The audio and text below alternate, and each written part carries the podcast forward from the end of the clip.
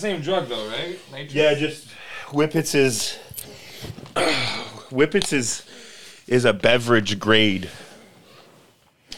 So Whippets are a lower grade of nitrous oxide. Heavy in the dead community. 3 for $20. Too many already. 2 for $20, but you get the big ones. 2 balloons? 2 huge balloons. Oh, okay, never mind. That's a good price then. Ah, it used to be 4 for $20. But you know, inflation. Get it? Balloons, inflation. I don't get it. That's a dad joke. I don't get it. You inflate the balloon, dum-dum. I don't get it. No, I'm just kidding. I don't get it. I'm going to smoke the rest of this blunt. You take the good. This is the setup blunt. All right, so this is for June 1st. This is June 2nd. This is June 7th. The weekend of June 7th. This is July. Yeah, it's July 7th right now. July 7th. It's been a hot couple days. How about that weather? You could be like the weatherman, just whatever. You could say it rained. It probably rained somewhere. You take the good, you take the bad, did you have a bag of bread? All right, you ready? Let's do it, baby. All right, this is what the people come for. You take the good, you take the bad, you take them both, and there you have it. The snacks of life. The snacks of life. There's a time you gotta go and show you grow, and now you know about the snacks of life. The snacks of life. Ladies and gentlemen, welcome to the Snacks of Life podcast with comedian Mike Rita and your host, the Snack Man. Ho ho! And we have a doozy for you on this hot July 7th weekend. It's been a scorcher this week, so I hope you've been putting on your suntan lotion. I'm preparing for my European tour while the snack man is going out to Indianapolis to go watch the Dead show. I don't know. I'm just taking a guess. Man, there's one left, and it's in San Francisco. Wow, Pam. 3 nights, Pam. Friday, Saturday, Sunday. But I don't think so. I think the next time I see a Dead incarnation will be the September 22nd. Willie Nelson. Woo! And Bob Weir show. Shout out Canamatch. You can find my dating profile on canamatch.ca. You can also find mine from 2006. No, I'm just joking. When Mike was single. When I was just a single man, I used to chase down the clams. Did you ever have a dating profile online? Yeah. Yeah? What did you use? What app? Bro, true story. I used Tinder for all of a week because I met Danielle on it the first hour, hit it off with her, and then never, ever tried using it again. True story. Really? Isn't that funny? Wow. Is that true? Yes, man. I never got in.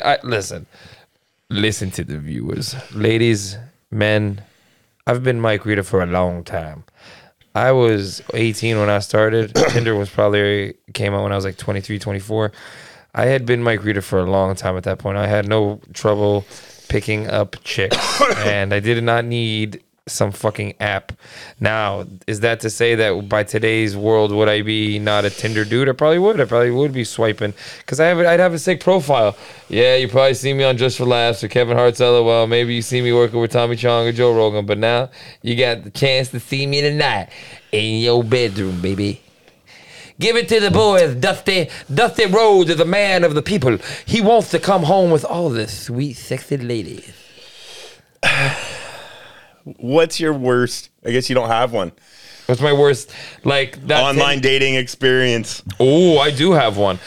Before there was Tinder, you used to meet people on Plenty of Fish. Still a thing, I think. No, yeah. Hey, Plenty of Fish was a weird app. So I met one girl on Plenty of Fish, Chantel something. And I went on a date with this girl and, bro. There wasn't the word red flag wasn't a thing yet. So what you would say to yourself was, "Oh, this girl's fucking crazy. This girl's fucking blue." You wouldn't go like, "Oh, red flag." You didn't say that to her, right? Because that makes them go crazy. No, but right away, she was racist. Let's just get that out of the way. Really? Racist. Like she was Portuguese. And she didn't even like Italians. Like, are you out of your... But she was like, "Oh, he's fucking wops." And you're like, Jesus Christ, lady, take it easy. She dropped the N-word. On Queen and Lansdowne, which is a very gangster neighborhood. You don't fucking drop the N-word there. Not unless you want some problems. And I did not want any problems because I love the tacos there. Grand Electric.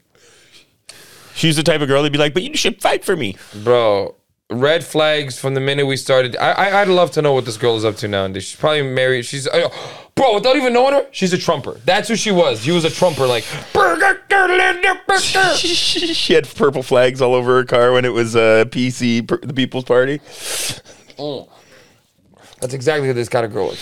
But yeah. Like, that's the worst date. It was embarrassing. She was racist. She was rude to the server. She almost fucking snapped, like that. I've never seen that in a restaurant. She wow. Almost, that's all, like, excuse me, like that. Like, what? You're like me at Yuck Yucks. Like, oh God, I just gotta get over this. Yeah. So yeah, like, I did have weird dates, but I also didn't like dating. I want to get that out of the way. In my entire life. Yeah. This doesn't include one night, like, tryout, like, dates. One night stands is what most people call those, Mike. No, but I never used to sleep with those chicks. I've always been overly respectful to females because I love my mom and I love my sis. And my sister was always like, don't be fucking, girls are the worst, guys are the worst, you know. And also, when I was younger and I used to go on dates, I'd be like, this is, I don't. It's not worth the cost benefit. Yeah, this don't fuck with this. This ain't worth it, man. And I still made a mistake. I still dated a fucking toxic broad. But I like Danielle. No, Danielle's great. She ain't the one. But I love you, Danielle. Yeah, Danielle's great. Danielle's actually a saint, bro. Like, shout out to my wife. She's like, awesome. She's awesome. She's so nice, so quiet, just so chill. Doesn't bother me. She annoys me in the sense, like, as a partner would annoy another partner. Obviously, you know what I'm saying. She keeps you alive, bro. From what I can tell, Danielle's the rock. Danielle's the rock of the fam. No choice. She is a noof. She is the rock. But facts. Yo, it just is what it is, man. Like, let's be real. Every partnership should be like that. You should have one weirdo who's like a loose cannon, and that's me. And you gotta have one stable, normal person. It's about compromise. Bro, every relationship I've ever seen has compromise somewhere in the middle. You have one person who climbs rocks, and you have one person who waits at the bottom going, I'll meet you at the top. And you're like, all right, you know, that's it, bro. Not everybody needs to be a rock climber. I hate people like, oh, you should be really similar to your partner. Yeah, maybe in music tastes and movie tastes. Everything else could be different. Who gives a fuck? I saw a article this week that popped up last week, and it was a man that had visited all of the Cracker Barrels in America, and his wife's just sitting there, right? And you know she doesn't like Cracker Barrel that much. Come on. No, honey. I'm 57 deep, and when we met, you said you would do it. All of 385 of them or something. Gerald, please. I mean, how many times can we have the mozzarella sticks? The marinara. It's tangy. You like it. I get it. But I think it's detrimental to our lifestyle. Have you ever been to Cracker Barrel? Yep. I don't remember. Oh, you know, it's a wholesome, like outback, like old school cook. Like they it's like pioneer cooking. That's how I would describe it. True story. Oh, you know what? I never been to the Cracker Barrel. Okay. I only been to the Pickle Barrel. No. Pickle Barrel way different. Cracker Barrel is like pioneer food. Pickle Barrel is like upscale fucking Young and Dundas Square shit. Yeah, I was like, I've been to the Cracker Barrel. I was like, no way, I've been to the Pickle Barrel. Yeah, big difference. Cracker Barrel is like side of the highway America. You want to hear something? One time I took a chick. See, like I used to date chicks, like in the sense, like I'd go on one date with them. And I'd know right away that I never wanted to go again, or if I did. And this, there was nothing wrong with this girl other than, and I feel so bad. She was too ghetto. She was so nice. She was so sweet. She just grew up in the ghettos of Toronto. So, and I grew up too hood. Bro, she was too hood.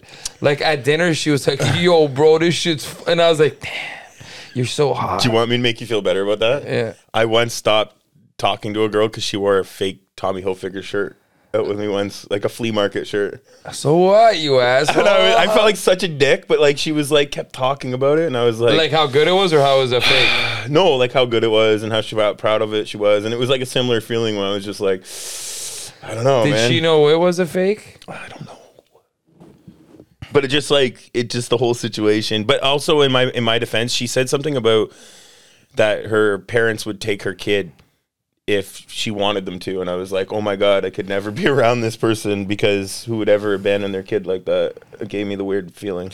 Her parents would take the kid for not to watch for the night, like for the long run. Yeah, like if you know, if she found someone that wasn't okay with it or some weird shit. Like I don't remember. All I remember is how she worded it. I was completely turned off. You're like, you're a sociopath. Do you want to hear a crazy story? And I think I've alluded to it on the show, and we can actually call the person if you want. No. It's a good one. Is this the Las Vegas broad? Yeah. Yeah, you talked about this. I went to Vegas on a Tinder date. I don't want you to call the broad. We have talked about this, and then you guys ended up not banging. I know. Yeah. Well, we should plan a Vegas trip. Lucas Espinola. Shout out Lucas Espinola. Have I told you anything about Lucas recently? Yeah, he's on tour with Cypher and Bert Kreischer. And you know who he's on tour with this week? Who's that? Dave Chappelle. Fuck off. Wow. Our good friend of the show. Shout out Lucas. Regular listener to the podcast. Lucas, he listens, almost every week. I know. Love Lucas. He tells me, I'm like, what the fuck you talking about? Lucas, if you're listening to this, I'm so proud of you. So many times this week, I've been so proud, bro. Lucas, a lot of people don't know this, is a local Toronto director who works in the world of comedy. But a lot of the times he's just been doing little shoots and he's just been working with comics. Well, a few weeks ago, he got a pretty solid break from a New York comedian by the name of Cypher Sounds. You might recognize Cypher Sounds as the DJ on The Chappelle Show. He was Little Kim and Pharrell's DJ for a long time. Hot 95. 97. And now he's on The Beat 95 or The Beat 94 or something like that. And he's gone. He's been a radio station guy for years. So Lucas isn't filming you anymore. He's hit the big time. He's gone. I lost my son to the Hollywood lights. They were burning, oh so bright. I said, hey, Lucas, won't you come home tonight? He said, no, Daddy, I don't want to. I lost my son to the Hollywood lights. Love you, Lucas. Come home soon. Come home, Lucas. The boys at the Legion Hall are missing you. Listen, Lucas, come home for Dusty Rhodes, the American champion of the people.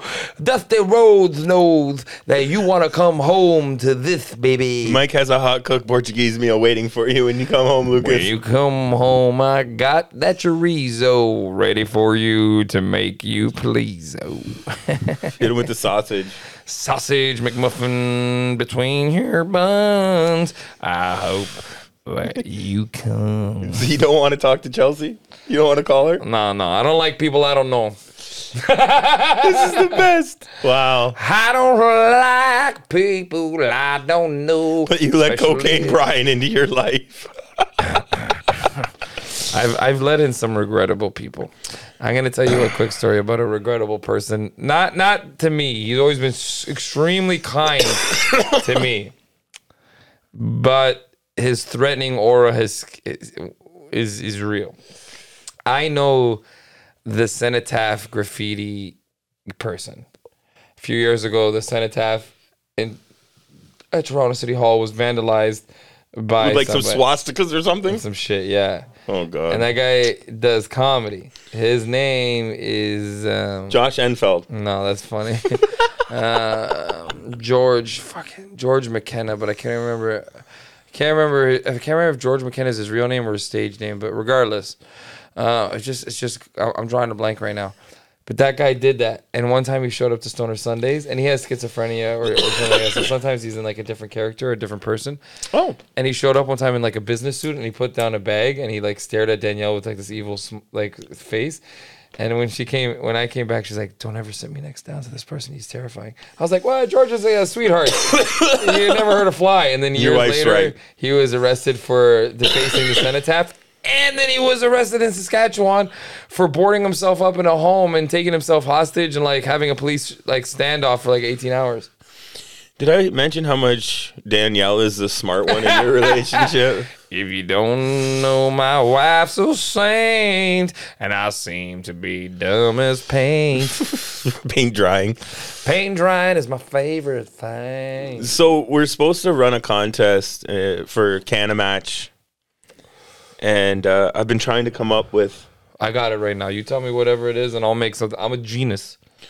Well, what I was thinking was is your best or wildest or worst, just like your best online dating story.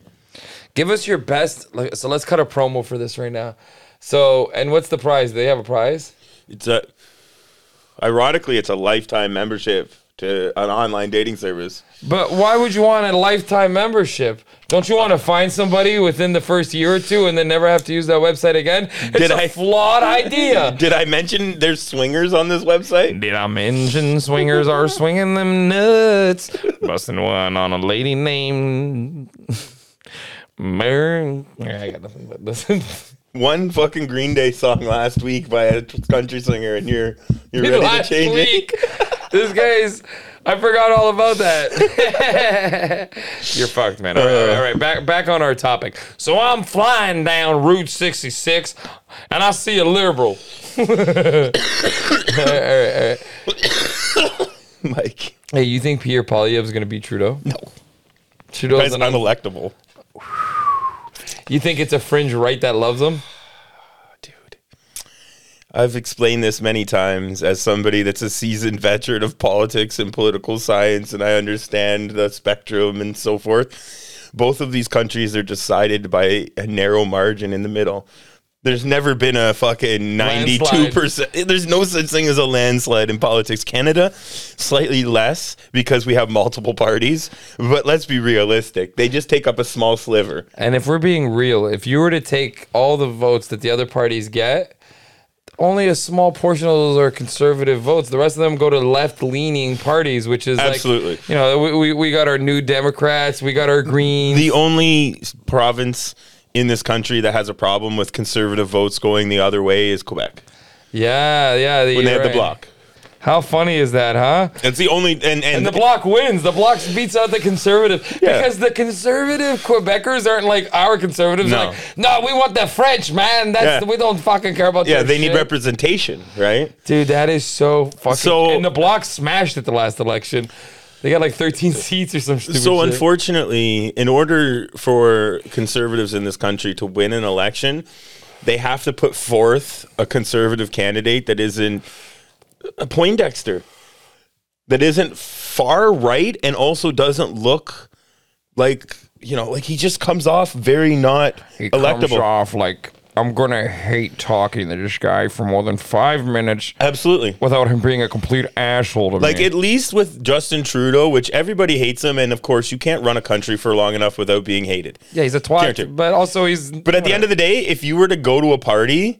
You would rather that guy be the life of the party than Pierre. Bro, can you imagine Pierre Poilievre being the life of... That's, and they say that's how people decide elections. We're going to have a great party tonight. This is non-alcoholic Molson beer. Right? Like, as much as people say, fuck Trudeau, who would you rather come to your cottage? Bro, you know Trudeau's lighting up a spliff and having a beer. You know, here Poilievre is going to complain. Economically, the price of beer should be lower. I think that if you punch Trudeau in the face, he doesn't charge you. I think that he punches you back. Or at least is like, bro, what the fuck are you doing? Yeah, dude. Chill out. What the fuck, man? I think Pierre has a fucking security detail when he shows up at the party. Don't touch me. Don't take that as a fucking glowing review of Justin Trudeau. I'm just saying, if conservatives want to win an election in this country... They need to bring somebody that can pull the middle towards the conservative side. They'll get very mad at you for even saying anything against Pierre Poilievre because they believe he's the great white hope against Trudeau. But the thing is that by splitting the conservative vote, you're losing. That's what's going on in America right now. The Republicans in America are scared of Donald Trump because if they don't put forth Donald Trump, he's just going to run, and he'll just split the vote. And anytime they split the Republican vote, if you look at, like, Pat Buchanan... As an independent? Yeah, or just like through all of the primaries, through everything, he's going to command enough of the percentage and divide enough people within the party that they have no chance to win. Again, what are American elections decided by? If I'm not even going off of the numbers, I haven't looked them up, but I can tell you, it's gotta be like 2%. There hasn't been an election in either country that's been more than like 6% difference. I think the last one was the biggest in a long time, where Trump smashes Clinton. Dude, Trump smashing Clinton. He beat Clinton 50. He didn't even win the popular vote. No, I know. He won 51-49. That's crazy. We can go back to where, the Al Gore. Yeah, I just want to talk about that night because it's one of those nights where you're like, I remember where I was. Because I'm not gonna lie, as a Canadian, we all sat around going, "No way, this fucking TV guy wins." the presidency against this mega political powerhouse. But then you forgot how strong hate in America is. Well, and this is the other thing, too, is that Hillary was unelectable. Unelectable. She was not cool, man. And on the same token, if you look at history, who came to rise against Hillary Clinton? What happened in that election? Who was her main opponent on the left? On the left? On the left. You mean the sacred... our God, our liberal God, Bernie Sanders. Bernie Sanders. You mean one of the nicest people you've ever seen in your life? Mittens. And you're like, Mitten Sanders. Little bird lands on his podium, becomes an icon. That was my fucking picture. Listen, man, you guys don't know this about me. I'm a soft lefty. I don't give a fuck. I'll admit it all day. I want everybody to just enjoy their lives. Don't fucking bother. But I'm also a staunch anti-government person as well. You're like almost a libertarian. All right. I want everybody to love each other. I also don't want the government to ever fucking talk to me or bother me. Right. Give us a small cut of what you make. Keep the rest. Put it into services. Whatever we actually need. Don't give too much money away to fucking other countries. I'm also like that conservative too. Like in my head, I'm like, nah, I don't give these fucking countries the money. The messed up part about this, and my son's starting to ask me about these questions, right? Because we went to Mexico and the money's different. Mm-hmm. And he's like, well, how do we decide, like, you know, who decides what money's worth? And, you know, how does this all work? And I'm trying to, even when we go to America, he doesn't quite understand why an American dollar is $1.40 Canadian. That's so funny. You're like, bro, they got more shit going on over there. And I try to explain to him, though, at the same notion of that, like, the American economy is so built up and is so frail. And, like, you know, the way things work in the world is that, you know, there's certain countries that just kind of get bullied into having less... But there's a lot of things that dictate that don't have anything to do with, you know, reality, so forth. And it's really hard to try to explain to your kids that, like, you know, things aren't exactly right. Things aren't exactly fair the way this works. But back to what we were talking about, Bernie Sanders split the left.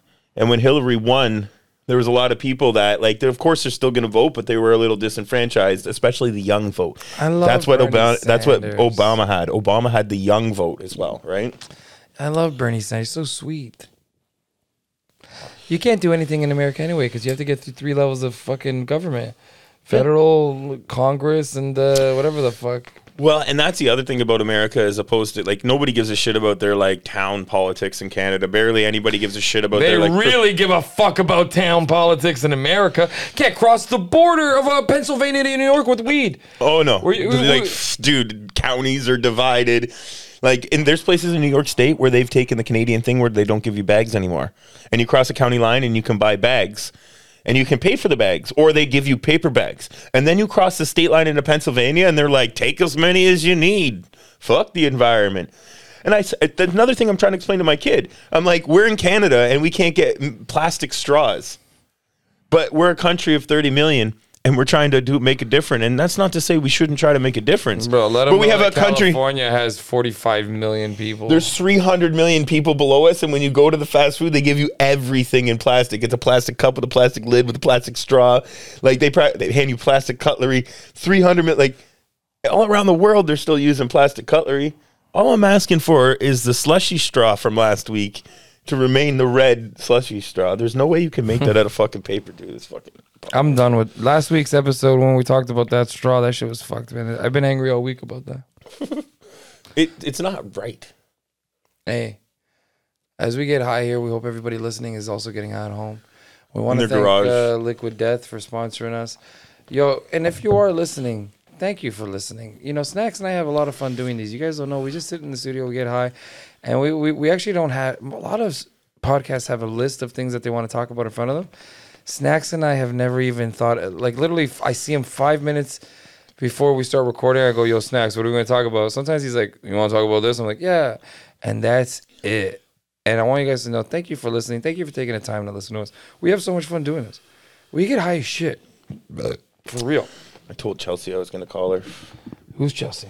Vegas girl, man. We got to do this. Okay, call her. I'm not going to talk. Don't let her know me. You can talk. I get nervous. I have social anxiety. It's fine. She's cool. Okay, we're going to do this, man.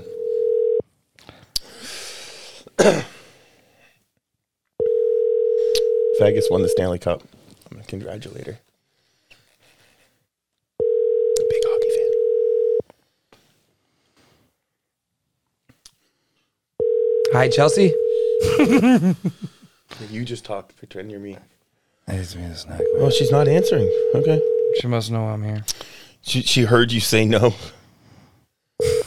Your call has been... Well, we tried, Chelsea. I'm sorry. Hi, Chelsea Vegas. This is comedian Mike Rita. You had a chance to speak with season one veteran of LOL Network Presents Comedy in Color by Kevin Hart. I knew you were going to go with the Kevin Hart. I always just... It's a very... Is he really that short? Yes. Yeah. He's very nice. I've heard he's very nice. I know somebody else that knows him. Kevin Hart is very nice, bro. He's got no gripe against you. Has he booked you yet? Personally? Like, you know, has he reached out like to book another guy?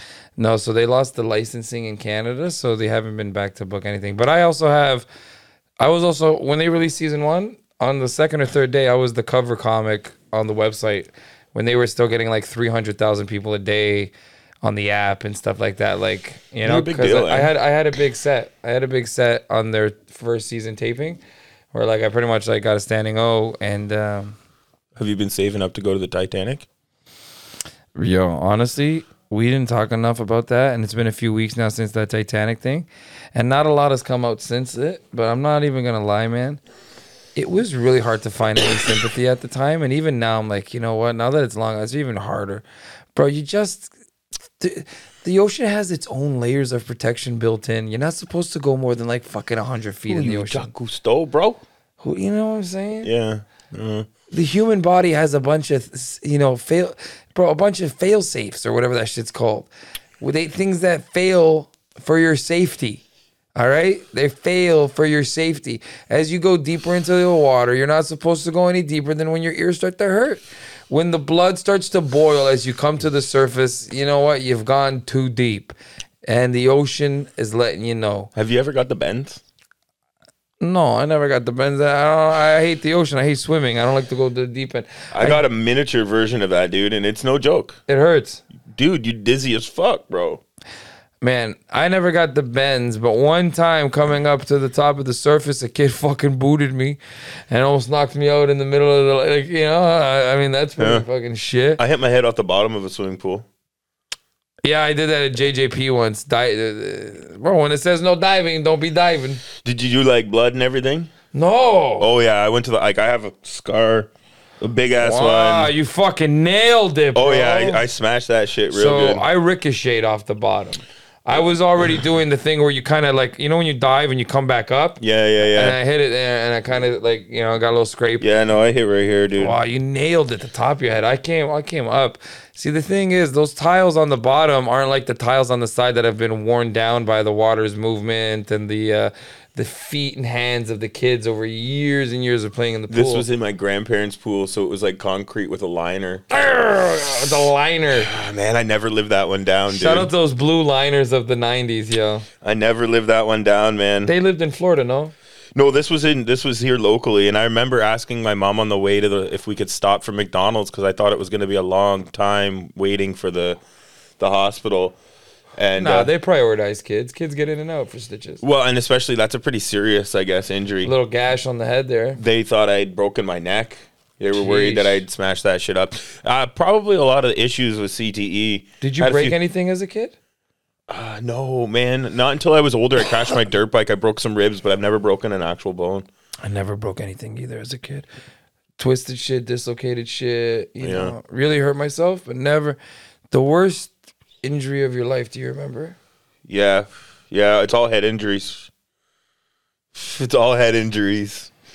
I had two really serious concussions. I played semi-professional lacrosse when I was a kid. Oh, yeah, you know, as soon as you said sports are pretty bad, yeah. So I got smoked pretty bad on the concrete. I had two pretty serious concussions. They're all head injuries, though. Oh, and I also cut my finger. So if you look here, hold that. Like the tip? Yeah, if you look, the two fingers. Oh, yeah, look at your left tip there, bud. Yeah, I don't know if the camera can see that or not, but I lost like my nail and shit. I cut it in a table saw. That was pretty gruesome. Classic. Well, those are nasty, man. Yeah. Table saw cuts are nasty. So much blood comes out of your finger, you wouldn't even imagine. Extremities are stupid to cut. Yeah. You know blood what? Alive. Yeah, cross checks to the mouth playing block as a kid was pretty brutal in house league because you didn't have to wear helmets. That was pretty bad. Man, bike injuries. One time, big jumps. Bro, not even a big jump, bro. I'm fucking idiot. I was trying to do a catwalk on a BMX once.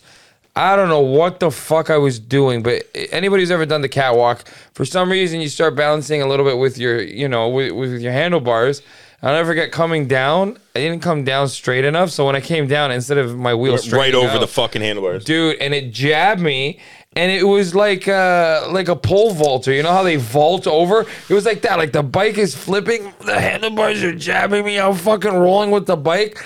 Dude, I must have had a bruise on my stomach for like 3-4 weeks. Like it was one of those bruises that started off yellow, purple, black, and then like a light purple. Like a color-changing weed pipe. Bro, each week it got worse until it got better and then it stopped. That's how I crashed my dirt bike. Oh my God, bro. Wheelie is stupid. I was going in a hilly section with ruts, so like it was only as wide as the tire. Oh shit. And I hit a bump, and when I came down, the same deal. The tire didn't hit the rut properly. Yeah, and I went over it, and I was in the middle of nowhere by myself. For those out there, always ride with a friend. Yeah, man, one of the most dangerous things you can do with your extreme. No matter what, if you're riding a motorcycle, a dirt bike, an ATV, snowmobile, always ride with a friend. So I crashed the bike, and then I had the decision, like, do I walk all the way home or do I get this bike started again and drive it home? And I had to kickstart the bike, and I had broken ribs, and I kickstarted the bike, and it was the most painful ever. And then I rode it home, limping home. I felt every fucking bump, bro. Yeah, that's another time they took me in quickly to the hospital. If you tell them you crashed a dirt bike, they take you serious too. Because you have internal bleeding. They don't know. There's just like it's a pretty serious accident. I didn't wear a chest protector. Now when my son rides any of these apparatus, I make him wear a chest protector and a neck thing. He wears one of those like collars. So have you ever seen the kid who did the BMX trick and he hit his head on the handlebars as he came down and his eye popped out and he lost his eye? Some of the greatest things on the internet are skateboard and BMX videos of people. Nobody gets. I'm so happy I don't have a son. You know, I have a daughter who I try to get into like longboarding or penny boarding, but like that's it. Like, you know, I don't want her going no extreme. That shit is so fucking dumb. And this is coming from somebody who loves skateboarding. I love skateboarding. I love skateboarding culture, but isn't one of the dumbest things you could do? Yeah, it's insane. And even worse would be rollerblading, because that's just not cool. Bro, it's not cool, and you hurt yourself. Nah, see, the thing about skateboarding, too, is I don't want people to think I'm a skateboarding hater. I absolutely love skateboarding. I could sit down and watch Rodney Mullen fucking skate on the street for hours doing nothing but fucking pogo jumps and 50-50 grinds, and I get it, bro. Let me watch a dark slide over a table. I get it. But at the same time, don't ever forget to get to anywhere close to that. They all had to break so many bones. They all had to, like, it's a very ruthless endeavor. Back in the day, those skate magazines, and they'd show you, like, the picture, you know, of like them doing thrasher, doing the skate trick, and then you'd see, and they'd be there for 3 days of bailing before they actually get that footage. You know what I mean? Like, which is wild to think. No one has perseverance like a fucking skateboarder. When I was in Venice Beach, shout out the Venice Beach skate park, because it truly is this little mecca of amateur skateboarding, because there's like absolute rookies. That's where it started, man. And then there's these monsters that show up, like, and when the really good boarders show up, the other boarders get out of the bulls to watch, because sometimes they just want to watch, like, of course. Like the amateur kids don't know, so they're just skateboarding in the little corner there. If you've ever been to Venice Beach, you know what I'm talking about. There's two bulls that connect, and they have a staircase there too. Dude, some of those guys, man, when they drop into the bull, within seconds they're and then they come over. What was that? And they do it again. Okay. You know, that's them riding a wall and coming down and clearing a gap. And all they're not even doing a big trick. They're doing like a fucking Benihana, but it looks so clean that you're like, damn, I wish. You know what's sick? Our mural's still up in Leaside. Untouched. Flute. It's been a while since you busted a flute. I've been. Okay, shout out to microdosing stops the flute. Really? Microdosing, if I microdose enough for a few days, it stops the flute. I've been microdosing on and off. Gotta weaken in the morning. I don't know. Do you want to stop the flute though, man? I like the flute. The flute's pretty dope. The flute don't fuck around. I like the dope flute. A lot of people like it. Okay, we gotta get back onto the podcast. We're getting high. It's because we're hitting the early, late version. Okay. I've been cutting them a little shorter ever since Emily just was like, okay, I gotta go see ya. And she just got up and left. That was classic. Yeah, she was just like, I only do an hour. I'm out of here. And I was like, all right, whatever. I'm still eating the comeback. Did we post that whole video? Or did we ever give into the pressure of you know who? Just for safekeepings, we cut it? Yeah. Good. You're a good man, buddy. That lady doesn't deserve no fucking hell from our stupid asses. Well, and that was it, right? You don't want to give somebody trouble. Did you get a package yet? She sent one. And I made sure, I made sure, and just like last week's jerky person, I make sure that everybody sends double because I outright say to them, I say, Reitz doesn't like to think that I'm more important than he is. Snack listeners, you guys don't know, every week I'm like, man, I'm nobody on this podcast. Snack man gets all the snack fans. They're just here for Reitz. Nah, see, that one day we're going to get a manager and they're going to break us up by whispering like, you don't know. Jerry Heller? You don't need snack, man. Who becomes Eazy-E and who becomes Ice Cube in that deal? Or do we both end up being, like, you become Ice Cube and I become Dr. Dre? And just like, based on the name, I have to become Eazy-E because it sounds like Greasy Reeds. Yeah. So you're the snake in the situation. I got to keep my six on you? You got to keep rolling. Oh, wait, no. Let me see if I can get a better easy. It's a little higher pitch. You got... That's my easy. You sound like you have AIDS. We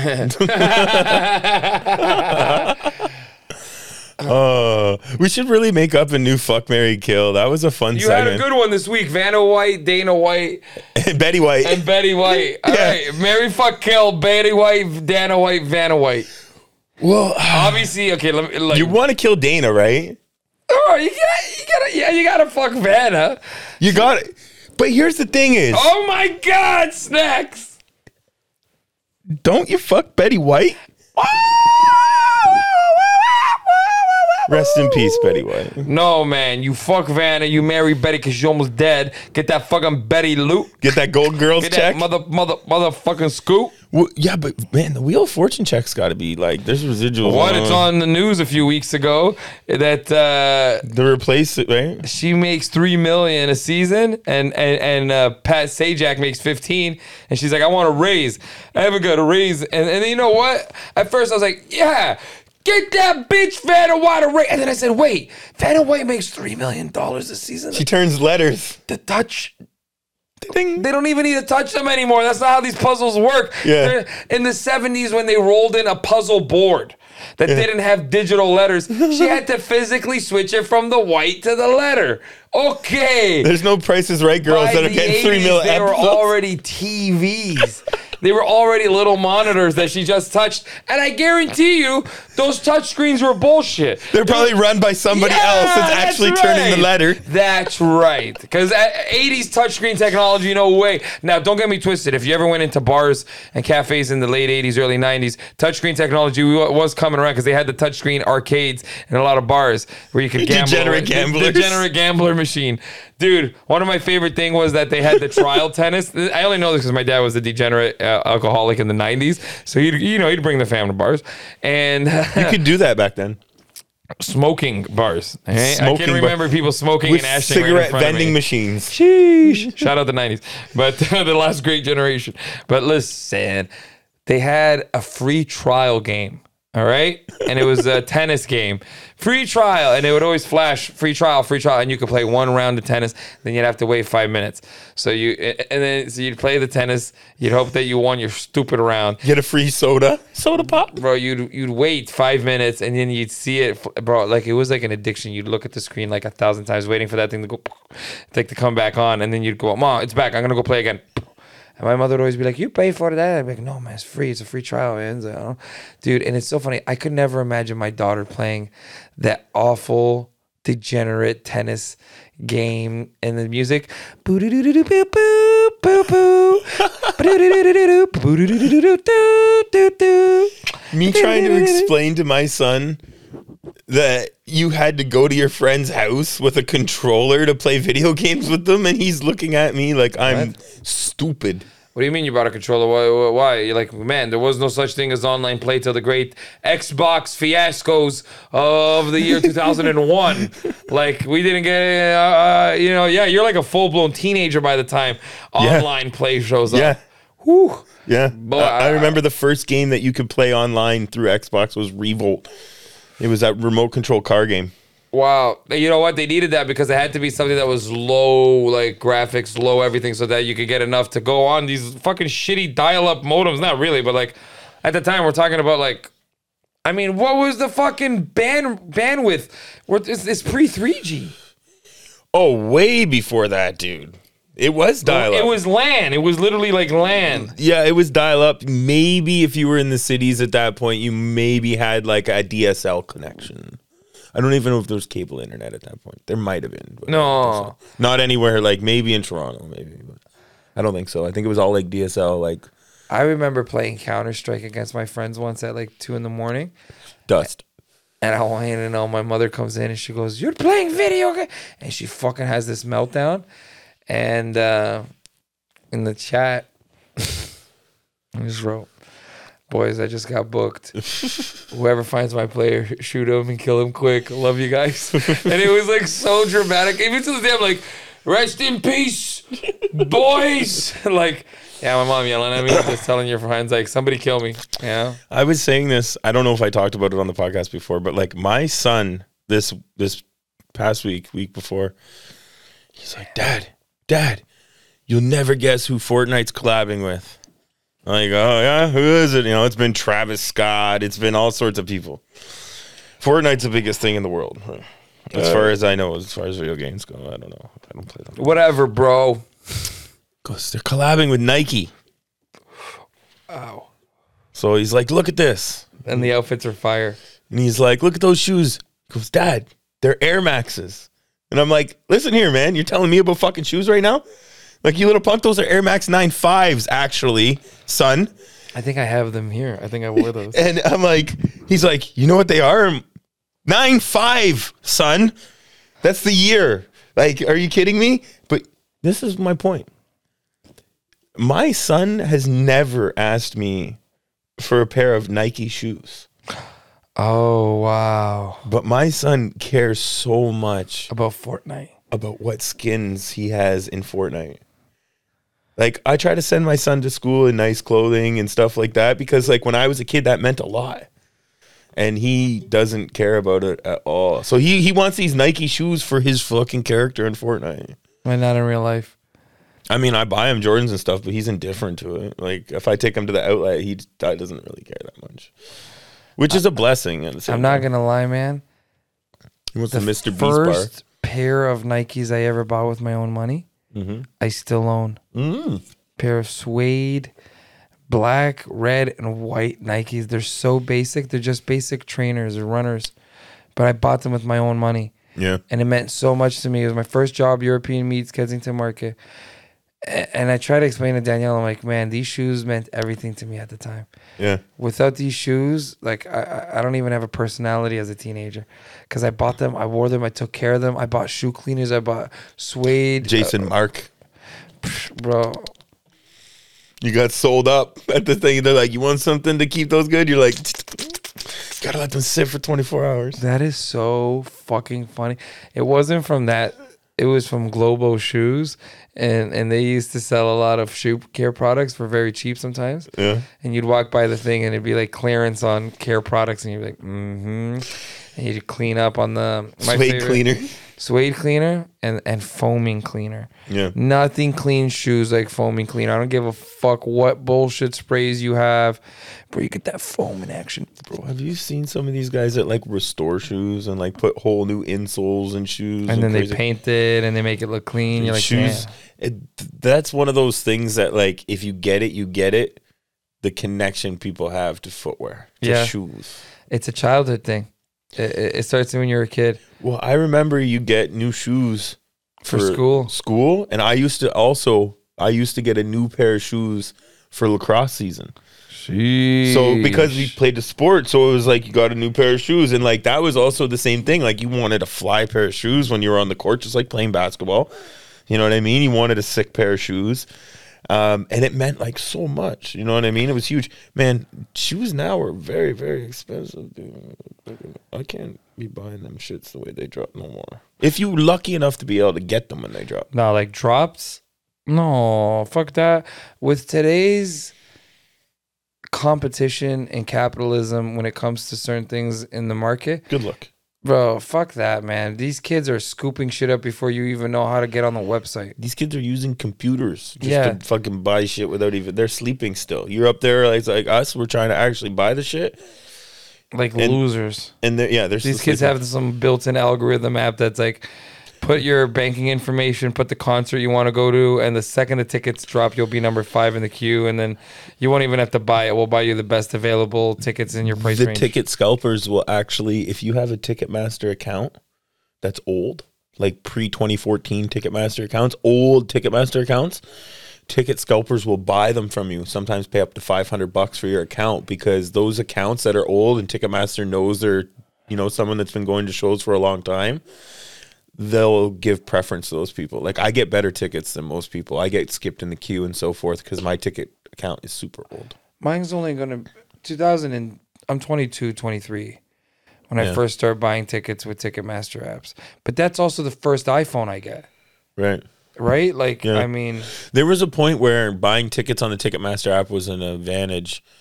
And that was the crossover, because I remember when I bought tickets to see Dave Chappelle after he left Chappelle's show when he first came back to Toronto. Which, did we talk about this yet? Which show did you watch again? Oh, yeah. I went to Massey Hall when he, the very, very beginning. I went to the other one, Winter Garden, because it was one night one, night the other, because he was just booking them on the fly. No, he did. This is when he did back-to-back nights at Massey Hall. This is when he first came back from Chappelle's show. Bro, I'm telling you, I think there's a third show at the Winter Garden or something stupid. But, I went in person. Like, there was a time where you used to go to, I think we've talked about this, go to Bootlegger and go to, like, Sunrise Records and actually have to, like, wait for tickets. I wonder if there's anywhere you can buy tickets physically like that. Like, I guess you could go to Box Office for actual venues. Yeah, like, okay, so if you go to the Box Office for the Blue Jays, you could get tickets there for shows that are happening at the Sky Dome or whatever. Right. And you can do the same thing only at a very specific box office, I'm pretty sure, in the Air Canada Centre.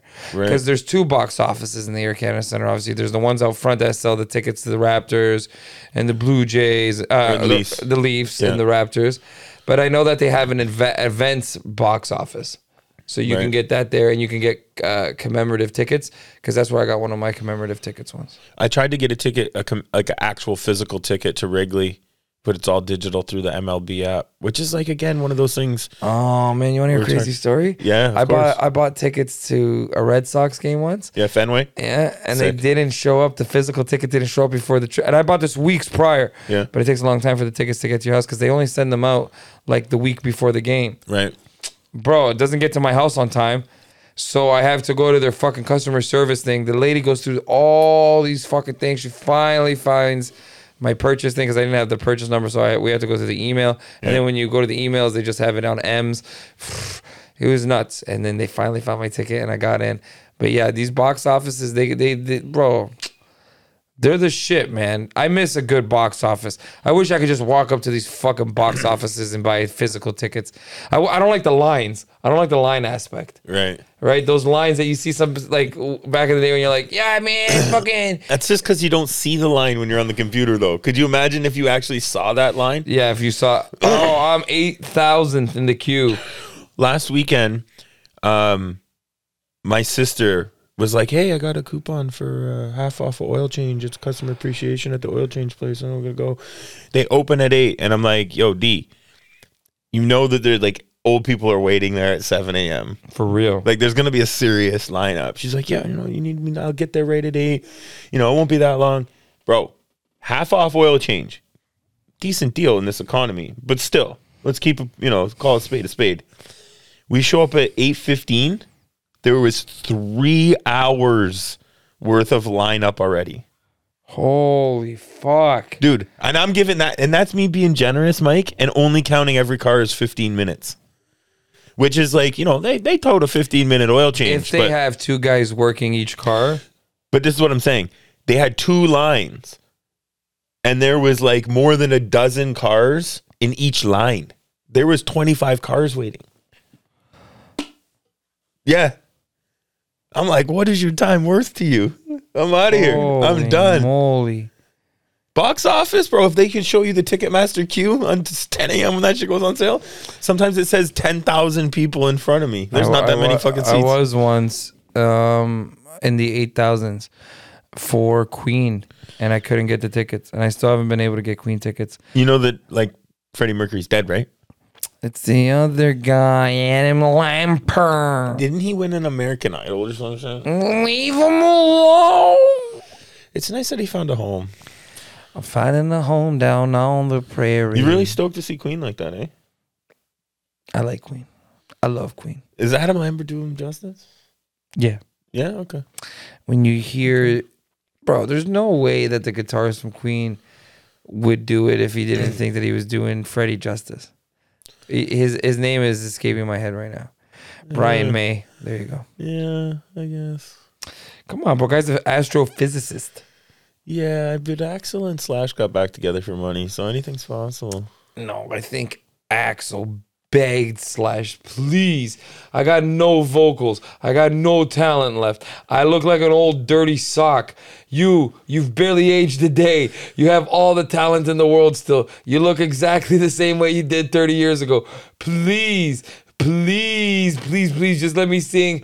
Let me just sing. Take me down to the Paradise City. Just one more time. Let me sing Paradise City one more time. It's funny because Slash can go just about anywhere over the last 30 years, and he's Slash. You're like watching the Super Bowl, all of a sudden there's Slash on the guitar. It's like, bro, you're watching the space launch. The way that he looks, the name. Remember, he had a commercial with Volkswagen where you could plug your guitar into a Volkswagen. He's like, they're like, oh, we're about to launch the NASA Endeavor 14, and we're going to have Slash play the Star Spangled. There he is. And he like looks, you say, exactly the same way. Yeah, he has a top hat. He has a leather vest or like a ripped jean vest on with like a fucking shirt that's also kind of ripped. And he has a bunch of bracelets on, and he's fucking killing it on the guitar. And the guitar is always a Gibson Les Paul, and it's a sunburst. And that's just the way that it is. He kind of looks like Johnny Depp. Bro, Johnny Depp looks kind of like Slash. Yeah, okay, fair enough. Take me down to the Paradise Titties. Dude, that song was so hard back in the day, though. Like, let's be realistic. Bro, both of them go hard. They're touring again.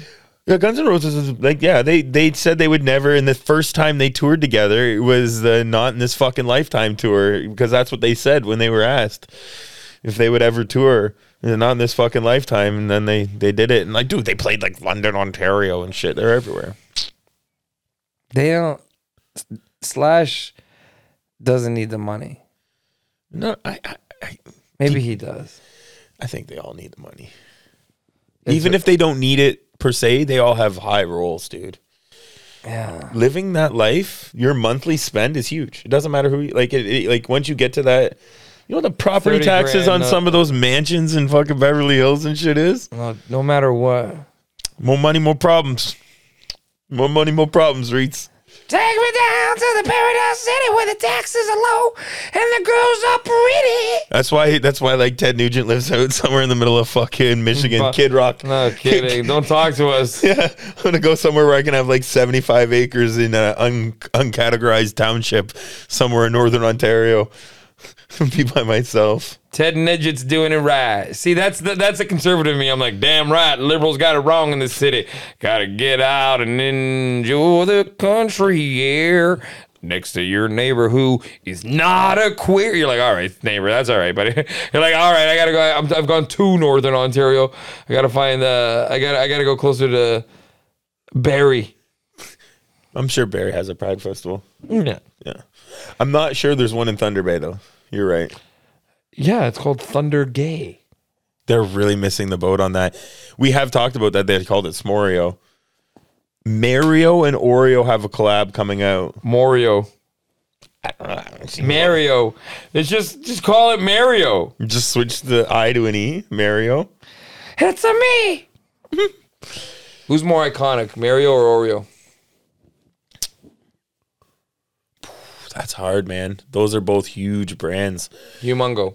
Oreo's everywhere in the world. And everywhere in the world, exactly. So it's not like you can just be like, oh, you know.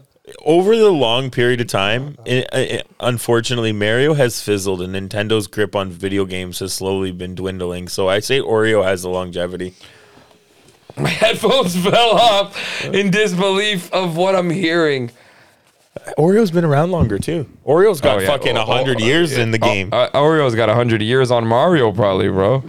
Wow. At the end of the day, an Oreo is more popular than Italian plumber from Japan. That's the truth now.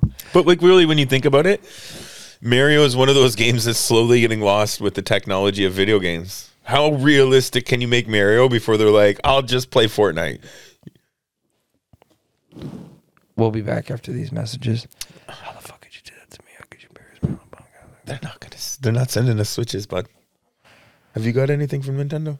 Hi, Nintendo, big fan here. Sending me your 2 Switch. The thing that they have, though, honest to God, though, in fairness, you have a young daughter. That's where Nintendo thrived still to this day. It's family. That's their market. That's always been their market. Even when Sega was like, we're making Sonic, we're making extreme sports. Echo the dolphin. Yeah, you got a dolphin. They're like, well, you like monkeys? We got 2 Donkey Kongs in the jungle here. But nobody's going and buying a Switch to play NHL hockey anymore. And NHL was the biggest thing on Nintendo. Dude, that's the licensing aspect of it. That's garbage with Nintendo. They don't like to license shit. They like to create in-house, and it's garbo. Well, but also the processors and stuff for Nintendo aren't up to code with what an NHL game would probably need nowadays. It would look like trash. You literally would be playing like an NHL 2004. Bro, the way it is right now, if you're watching a brand, like if you were in a sports bar, and I guarantee this has happened somewhere in North America. If you're in a sports bar, you have a few drinks, and you're watching a game across the room, you could think that that's a real NHL game, and it could be 2 esports. They have, like, fucking championships for esports now. I must have told a story once on the hub. My father once walked into me and my brother playing FIFA, and he watched us play for a solid 2-3 minutes. Thinking it was real. Yeah. And he went, hey, this is a video game. And we went, yeah. He goes, holy, I think this is fucking real, man. I've been watching, and right now I see that guy face. I go, that's not that guy face. And I go, no, man. That's it's all little ogre-ish. Yeah, it's always, this is an older game. This would have been like FIFA fucking, 2011 or 2012. My brother would have still been at home. Yeah, so I would have been in my early 20s. And I'll never forget, man. And my brother at the time had bought one of the earliest flat screen TVs. They were still very thick and bulky, but they were much smaller than a tube TV. Flat screens. Your dad's like swearing at the people when they fuck up and just giving you PTSD. You're just trying to play soccer, Dad. Dude, I'll just never forget it. Oh, this is a video game. Just him coming to the realization, like, what the fuck have I been watching? Like, this is so good. But yeah, it was so intense. A good memory with video games is my mother playing Mario Kart with my daughter, and my daughter teaching my mom, my mother winning, and then my daughter absolutely fucking, letting her win for a little bit. Sharking her? Yeah, and then just fucking like, all right, Vavol, just wrecking her, and my mother being like, wow, you're so good, and her being like, you just old bitch. It was good. I kick my son's ass. I don't play a game unless I know I'm going to be competitive and win. So I'm like, he's like, Dad, you want to play Fortnite with me? I'm like, fuck, no, throw in the Tony Hawk. Let's go to... play some Tony Hawk. He'll play hockey. And he makes me play with, like, the Barrie Colts against the NHL teams and stuff. Yeah, Pierre Bush. You're like, what the fuck you mean we're playing Barrie Colts? If I'm Barrie Colts, you're the Peterborough Pete's, asshole. No, he's playing fucking the Edmonton Oilers with Connor McDavid, and I'm playing the Barrie Colts. He's playing NHL greats. They're all 99. Like, it's Bobby Orr scoring on you. You're like, Bobby Orr. The one time he beat me, he was so happy. I played with a Red Bull team in the European League. You got my ass kicked. I'm like, you're the NHL All-Star team, bro. Like, you're the Western Conference All-Stars. I'm the Red Bull team. He's just flexing on you. Yeah, he was so happy. My daughter, I smashed my kid at Mario Kart, but one time. It was a rainbow one, wasn't it? No, man. It was either Mario Circuit or Yoshi Circuit, one of those, like, tracks. She beat me. She beat me fair and square because she hit me with a blue shell. Oh, yeah, the hunter shell. Man, it was fucking a couple seconds away from the line. Last lap, and she zooms by me, and she beat me, bro. She beat me fair and square. That's a good strat. Bro, and I'll never forget her looking at me being like, I won. I won. Ha! You lost. And, bro, there was literally tears being held back in my eyes because I was so much pride in being like, yeah, you fucking did it, kid. You beat your old man. Like, good for you. Cue the Garth Brooks, the night I took the old man out. My boy's gonna play in the big leagues. My boy's gonna turn some heads. My boy's gonna... All right, I'm done. And then you whooped her ass the next round, didn't you? I believe it was the second or third race. And then the last race... maybe she came in third or fourth, but yeah, just that fucking. I don't hold back on my kid in video games unless it's a video game where I need her to learn the buttons. Once you learn the buttons, it's on you. It's on. Let's fucking go. If I hold back, you're never gonna get any better. Did you teach her the slide in Mario Kart? Oh man, it was counter steering was the hardest part. Not going in to the slide. Yeah. Counter steering out of the slide. Yeah, but the turbo. Because I used to tell her, look for the sparks. When you used to get the sparks, let it go. So the thing is, she won't let go in early enough, and she'll slide into a wall, or she'll. But yeah, when it comes to power slides, she's really good on the third lap. When that still thing comes up and it goes ba-da, ba-da, ba-da, ba-da, ba-da, ba-da, and it speeds up, and the music speeds up, so everyone's on the. She knows, and her power slides get so much more intense. You think she's taking Oreo or Mario though? Mario. Oh. Oh, which one do you like more, Oreo or Mario? Dad, this is what she would say, because she's very literal. Dad, one is a cartoon and one is a food. They're not even the same. And you'd be like, whatever, man. Fuck. Like, just which one you like more? I like Mario in games and I like Oreos in food. And you're like, okay, fuck. Get the fuck out of here. I'm not even going to deal with it. All right, let's get into the Oreos. Cotton candy Oreos. These are not tested, Mike. So these could be trash? We're going in blind here, bud. Sometimes you gotta... My boys! Sometimes you gotta take one for the team, Mike. I don't know how to open this. Is this the bugles again? They don't right have here. The pull tab. Oh, yeah, they do have the pull tab. Here. It's probably just defective because it's... There you go. Here, do you want to do it now? Or no, you go. No, you do? Sometimes these can be a little bit tedious with the strings, right? Okay. Wow, they're pretty as hell. These are actually the gender reveal cookies. Wow. What you do is you get close to the camera and you only bite the side of the cookie of what you're having. Okay, so we should say this is a... I love white chocolate, like the white... Golden Oreo is so much better than original Oreo. I'll take a ton of hate for that, but I have always been partial to the Golden Oreo. Yeah, as soon as I smelled it, I was like, ugh, that's delicious. Okay, traditional Golden Oreo wafer. It's not the cinnamon. It's not graham. You know what? You went with the cream and everything. I did the... Really? You know what? These are fire. I might have to take these home. Do you have more of these? Well, you can have those. You have more, though? Yeah. The marshmallow that they chose to go with, the cotton candy flavor. Yeah. I'm ready to get into the cream. See, I did that. I did the half and half. I'm not gonna lick the cream. I'm gonna eat it like. Well, tell me why not? That isn't Lucky Charms marshmallow. I wonder if that's owned by them. Nabisco. They nailed the cotton candy flavor on these. These are my favorite Oreos. Wow. Wow, bro. Wow, bro. You know what? The cookie just sits right in the back and lets the cotton candy just talk to you. These are my new favorite Oreos. Wow. I don't even want to share these with the fam. You're like, Danielle? No, Danielle. You heard me say that he's taking those. Danielle.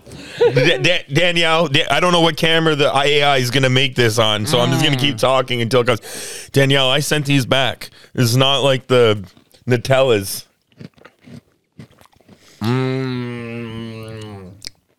These are good Oreo, man. All right, I'm going to do it the traditional way. You think dunked in milk, these would just go to the next level, or are these? Oh, yeah. Yeah? It's the first thing I thought of. With milk? You just add creaminess to it. Oh, my God. So the flavor just resonate more. These are pretty good, dude.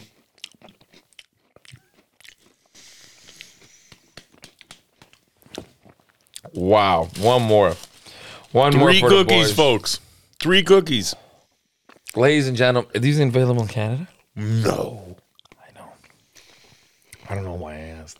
This is too good for us. We're not allowed to have this. Couldn't have these on the Canada Day. Canadians overdosing across the country on these bugs.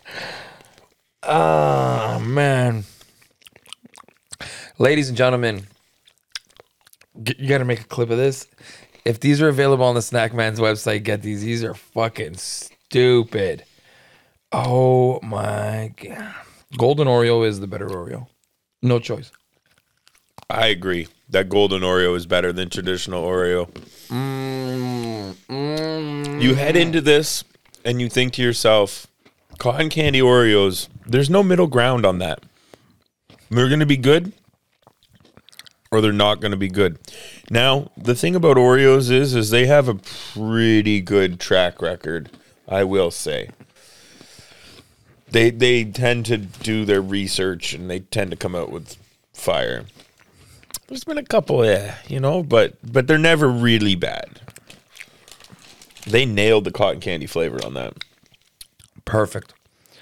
I want to eat the whole fucking pack right now. Yeah, I could definitely see those being a problem. Imagine those are edible. Dangerous, bro. Listen to me. If the original Oreo was an 8.8, we're talking chocolate cookie with the fucking thing and some milk. Maybe extra stuff. I think everybody agrees there needs to be a little more stuff in an original. Extra stuff is good. Or is it double stuff? No, extra stuff. There's extra stuff, I think, or then there's double stuff, and then there's most stuff, which is too much stuff. Too much stuff. Most stuff is too much. We did those. That. Yeah. The Supreme stuff was no good. No. Even my daughter, who loves Oreos to the core. Too much cream. She literally ate one and goes, it's kind of yucky. I was like, it is kind of yucky. Good review. It's a fucking, she's 6. She just turned 6. Kids will give you the goods. They have no holds barred. She doesn't give a fuck. Today she had an apple, an autumn crisp. No, apple crisp. Something crisp apple? Yeah, apple blossom. Honey maybe? Crisp? Yeah. Oh, apple crisp. Honey crisp or some shit. Well, honey crisp is an apple type. Yeah. She had that. Yeah. My wife bought fancy apples. Okay. We usually have Granny Smiths. That's what I like. Sour, nasty. You put salt on them? No. But that would probably help with that tartness, bro. People do that. Mm-hmm. They put a little table salt on that. I'm not advocating that. That's probably not healthy, but there's people that do that. My mother used to drizzle honey on green apple slices and munch it and swear to God. She would swear by it, be like, oh, this is the best snack. Just a little bit of honey. That's drizzle. Her 10. That's her Coke Zero. Yeah, no kidding. She's like, oh, this is the best. My mother's Coke Zero, Kraft macaroni and cheese.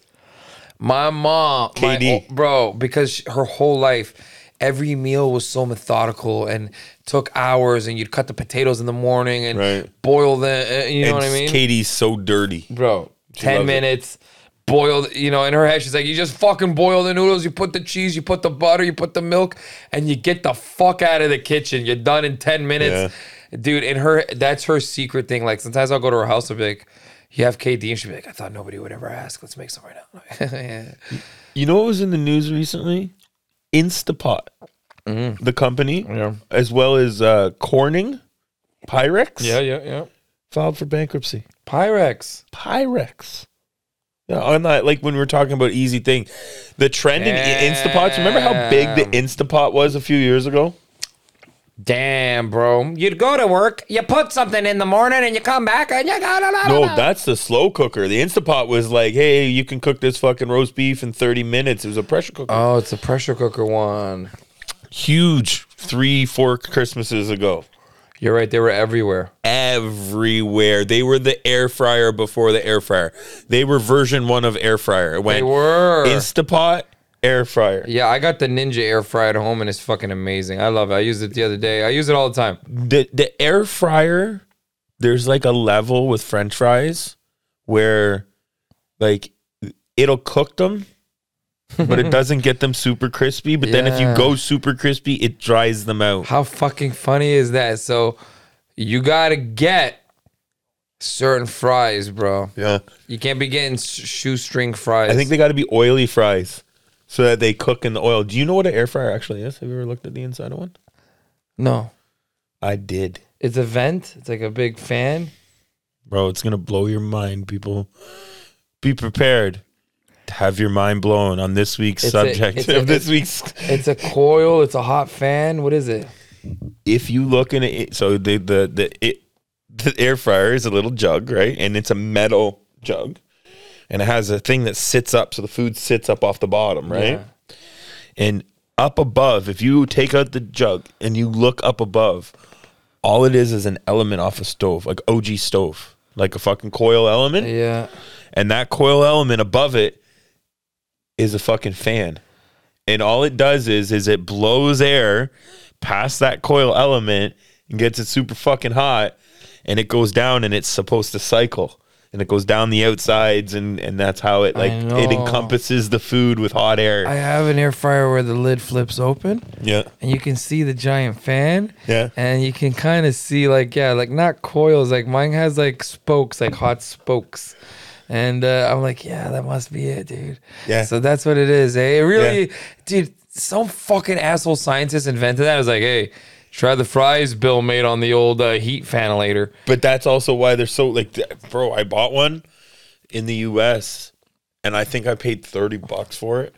And it's sick. I had it at the office. I was making grilled cheese. One of the best things you could make in an air fryer, grilled cheese. Iconic. I know. I've seen. It's insane. The bread inside is moist and soft, and the outside is perfectly crisp. There's a bunch of shit that I'd love to make in air fryers, but to me, the best thing is chicken wings. I make chicken wings, and I love dry wings. I love the drier, the like. Yeah, I only want the meat to be juicy. I want no fat on that fucking skin. Right. I just want that really dry, thin skin, and then the meat juicy. Nothing gets it like an air fryer. Man. So you can't do like a smoked wing where they're all rubbery and shit. Bro, there is nothing grosser. Mm-hmm. I will knock barbecue dudes out. Bro, brisket, fire. Ribs, amazing. Keep chicken wings out of the fucking smoker, you creeps. With that rubber skin, like it's like... You have to hit it on the grill. You have to hit it with the high heat after to crisp it up. Obviously, bro. Yeah, it's ridiculous. Obviously. Wings belong in a deep fryer. Though. Yes, man. Deep fried wings, bro. Air fried wings. Even oven roasted wings where you deposit the fat every once in a while so it starts to crisp up a lot. Yeah. Absolutely fire. Bro. You want to know something crazy I made in the air fryer?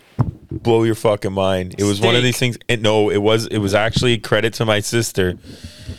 I was in the U.S. During Easter and they had mini eggs, cream eggs. And you take croissant, like the Pillsbury croissant, you know, the easy doughs. Yeah. And you put the egg in the middle. And you put it in the air fryer, like a little, you know, pocket. The cream egg in the middle, pastry on the outside. And you cook that shit in the air fryer. And it, oh my God, those pastries are already so buttery and sweet. Unbelievable pockets of deliciousness. I wouldn't advocate for something that would possibly be this amazing. It's so good, Mike. Dust a little salt from the coffee machine whatever the fuck area. Do you know that how when you go to the carnival, you feel so guilty if you have like a deep fried Oreo or like a deep fried Snickers bar? I'm a deep fried Mars bar guy. Deep fried Mars bar. You eat it, it's so good, and you're just like if I have a heart attack, this is probably in the top 3 things that's coming to mind. Is why Tiny Tom's? Oh, the donuts? Iconic. Yeah, of course. I get the 3. The deal. Yeah, the cinnamon, the white, and the plain or whatever. Sometimes they have chocolate dust too. Sometimes. And I look at the guy before he does it and I'm like, you hit him hard. You hit it hard. Like I want a good coating. You ever get the corn? You ever go to the C&E and get the corn? See, so I abstain from going to the C&E. And I'm gonna tell you why. I do still somewhat go to the C&E, but my first destination is the Erie County Fair. This guy's a local guy. I'm a local Buffalo person. No, you want to know why? Because the Erie County Fair has insane amounts of stuff. They have like concerts. They have the demolition derby. It's more of like a traditional fair. Kids get in free. It's like cheaper to get into. Here's the flip though. This is where I get you because I'm frugal. You go to the Erie County Fair. You know, they get the unlimited drink bucket and stuff. But then if you take your ticket from the Erie County Fair, that's like $17 or something like that, you can get into the CNE for free. No. Yep. Twofer. In the business, that's what we call that, Mike. That's a twofer. It's like when you go to Montreal and they make you do the early and the late show. Read. You're back into those Oreos. You're going to throw a rating at them. Becky was really upset a couple weeks ago with the 9.5 on the churro Kit Kat. But you went back for another Oreo. Oh, they're so good. They're not even going to get a skew. You're like, high or not, these things are fire. 9.4. That's a very good score. Again, this is all relative. We're not talking about all time versus every snack in the world. We're talking about Oreo scale of like cookies. Like right. I'll go as far as say this is against every cookie. Right. We're talking Chips Ahoy, softs. We're talking chunks. One of the best cookies that doesn't exist anymore is Chips Ahoy Middles. Oh yeah, that had the center in them. They still have those in the US. They have a Hershey's Chips Ahoy soft with the middle. Oh man, dude, the Chips Ahoy Middles. Yeah, I'll bring them to you. They had a double chocolate one. Oh yeah, chocolate soft with chocolate center. Oh, that might even be what the Hershey joints are. I'll have to think about that again. Bro, you would put those in milk and they went, oh my God, bro. I think I'm still constipated from so many boxes of those. They came in boxes. They were fancy. If you're going into this and you're into cotton candy, you will not be disappointed in those Oreos. No, these are amazing, bro. They definitely hit that one out of the park. You got to give this a high 8. Yeah, it's definitely... This is the key here, and you said it a few moments ago. It's better than an original Oreo. Yeah. It's better than an original golden Oreo. Yeah, it's a little sweeter and a little... It's got something else to it. Bro, it's got the cotton candy, which is this... something. It triggers something in your brain. This creamy... It makes it more of a candy. It goes from cookie to candy. What? As soon as you hit that, it goes from cookie to candy. Oh, marshmallowy, like Lucky Charms marshmallow cookies. They're so good. I'm sure that they don't own that, or they would have done that by now. That's an easy collab, right? No choice. Put the marshmallow from that into the marshmallow selling from this. So you're about to take off on a worldwide tour. You're going to the Azores and you're going all over Europe with your boys, the Portuguese kids. For a couple of weeks. And then I'm going to take a couple of days off. Just my parents are also going to be in Portugal at the same time. Oh, so are you flying them out there? No, man. They're going on naturally. Just naturally it happened. We all are going to be there at the same time. Fucking crazy. Are you taking the fam with you? Not this year, but probably next year. Oh. That's a big thing, man. Yeah, bro. And Danielle works all her time during the summer. A lot of people. Yeah, if you're going there, you got to take her in the winter. When she's not working. Fair. Just like the rest of the boat community, Yeah. Everyone fucks off in the wintertime. And this year she got put on salary, so she doesn't have to go on EI anymore. Is that a thing, right? You don't have to go on EI once you get salary because you just get your yearly salary. Yeah, even when you're not working. Yeah, even like you just get your laptop at home and you just do your thing when you need to do. I guess so. It depends. It must be, right? Like it depends on how your her money is structured. Yeah, you're right. I mean, it would be sick. I mean, imagine she got her whole yearly fucking pay in those 9 months and then the 3 months off. There's a lot of shit going down still in that world, bro. Because when it's cold here, there's still lots of boats to be dealt with. That's what she says. She goes in Florida. That's when it's popping off. Why you think I end up in Florida so often? That's how I met the Tiger of Narc, dude. This guy's fucked. Are we done this episode? Are we rolling to an end here? Yeah, we could probably wrap it up soon. If there's anything that you want to talk about, though, I'm giving you the in right now to talk about. Honestly, I just want everybody to know that I'm not going to be around for 2 weeks, so the next couple episodes are probably not going to be here. But just everybody who's been with us since me and Snacks have been recording this since there was snow on the ground. Yeah. And it was so dark when I left my house to come to the podcast that it was night. It would feel like it was a nighttime thing. And now it's like become these beautiful sunset drives. And I just want to thank everybody who's been with us through these changing seasons, through late winter, spring, and now into the summer. Thank you guys. I hope you guys enjoy our podcast. I hope you guys like getting high with us, because all we want to do is just get high, talk about some shit, hopefully that you guys like to hear or talk about with your friends too. And yeah, and that's what it's all about. That's the whole concept of the podcast, and a lot of people have talked about that. It really is just you guys in on our private sessions. Occasionally somebody's going to pop through the door. We're going to talk to them the same way that we talk to each other every week. Yeah. And you never know, right? It's about just hanging out and throwing some stuff against the wall, see what fucking sticks. Yo, and it's been a great ride with all you guys. Yeah, so yeah, I'm going. What over. Are you leaving? You're going to Europe, but we're gonna stack up some shows. We're gonna give the people some content when you're gone. We'll fill in the blanks. Funny, because they might have like going to Europe, never coming back, boys. I'm joining a car. Every weekend, before we decide we're going to do this, I release it and I try to make sure I go back through. I try to scrub and make sure that there's enough camera time, because one day Mike is just going to be too big. I'm going to get like a cease and desist, because I never made you sign a disclaimer. You know what I mean? I'm going to get a cease and desist. Yeah, he said the word gay too many times on one episode. They're like, he's a world famous comedian now and he can't be telling people he smoked crack once. I was once just like you, lost on the stuff they call crack, dude. Ironically, the one thing that doesn't get us YouTube flagged is this wonderful piece of art right here, Mike. You take the good, yeah, you take the bad, you take them both, and there you have the snacks of life.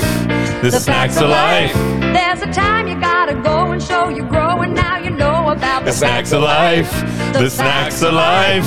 Ladies and gentlemen, that's been the Snacks of Life podcast. I've been comedian Mike Rita with your host, the Snack Man. Make sure to follow us on social media. Thank you to Liquid Death, Castle Bong Works, Headwater Cannabis, and most importantly, Canamatch.ca. Canamatch.ca. Are you looking for somebody to hook up with? Maybe Canamatch.ca can help you find your way. Canamatch.ca. We'll see you next Friday, people. Enjoy your vacation, Mikey.